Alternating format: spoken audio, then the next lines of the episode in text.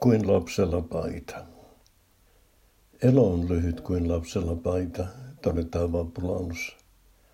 Mitäpä siihen muuta sanoisi kuin rullaate rullaa. Otetaan vielä toinenkin sitaatti.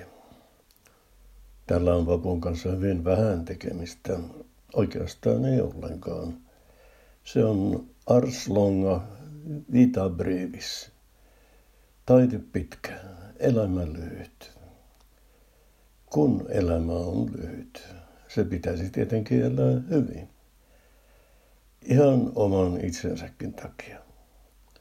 Se tässä minä-kulttuurissa onkin se tärkein juttu. Ja syy niin sanottujen elämäntaito-oppaiden suureen suosioon.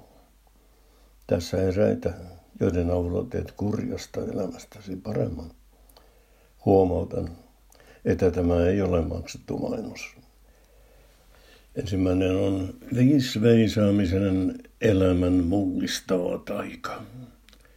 Luin ensin veisaamisen elämän mullistava taika.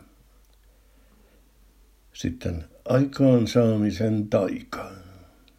Taika esiintyy monissa elämäntaidon oppaissa.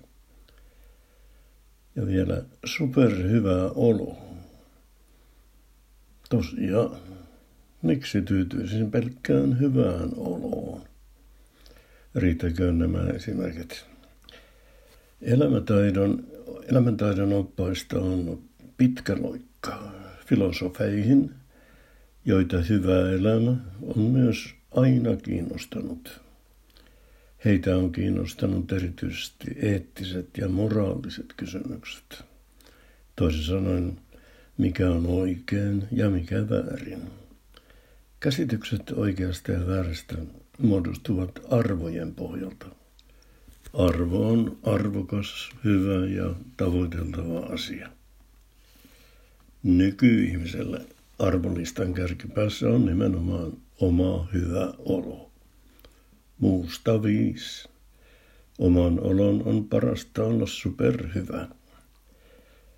Kun filosofit tulivat mainituiksi, niin mainittakoon yksi, roomalainen Lucius Seneca. Hänen ajatuksiaan esitellään 2 vuotta sitten ilmestyneessä teoksessa Elämän lyhyydestä.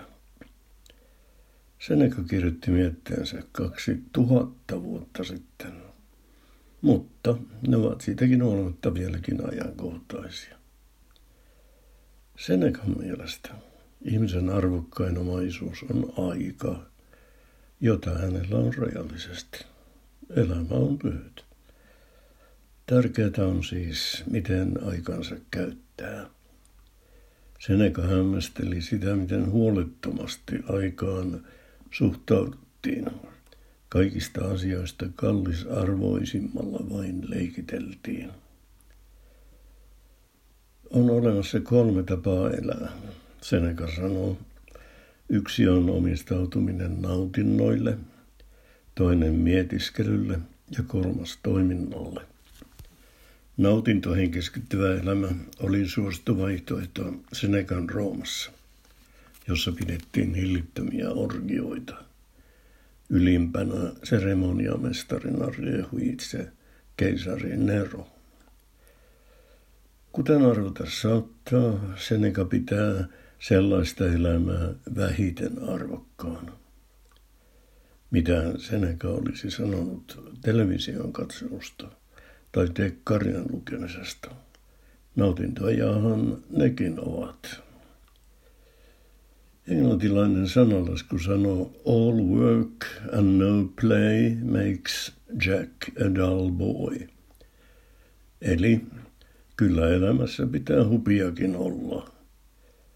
Elämässä pitää olla myös vappua. Mietiskelyä ja toimintaa Seneca piti arvokkaimpina. Ne kuuluvat hyvään elämään, sopivasti annosteltuina. Elämäntaito-oppaat keskittyvät syvällisen mietiskelyn sijasta positiiviseen hymistelyyn. Ne edustavat sitä hupipuolta. Toiminta on toinen arvokas ajankäytön muoto. Seneca itse toimi aktiivisesti konsulina ja senaatin jäsenenä.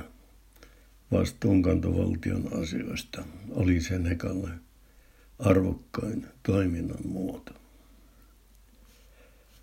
Elämän lyhyydestä on kirja, joka kannattaa lukea.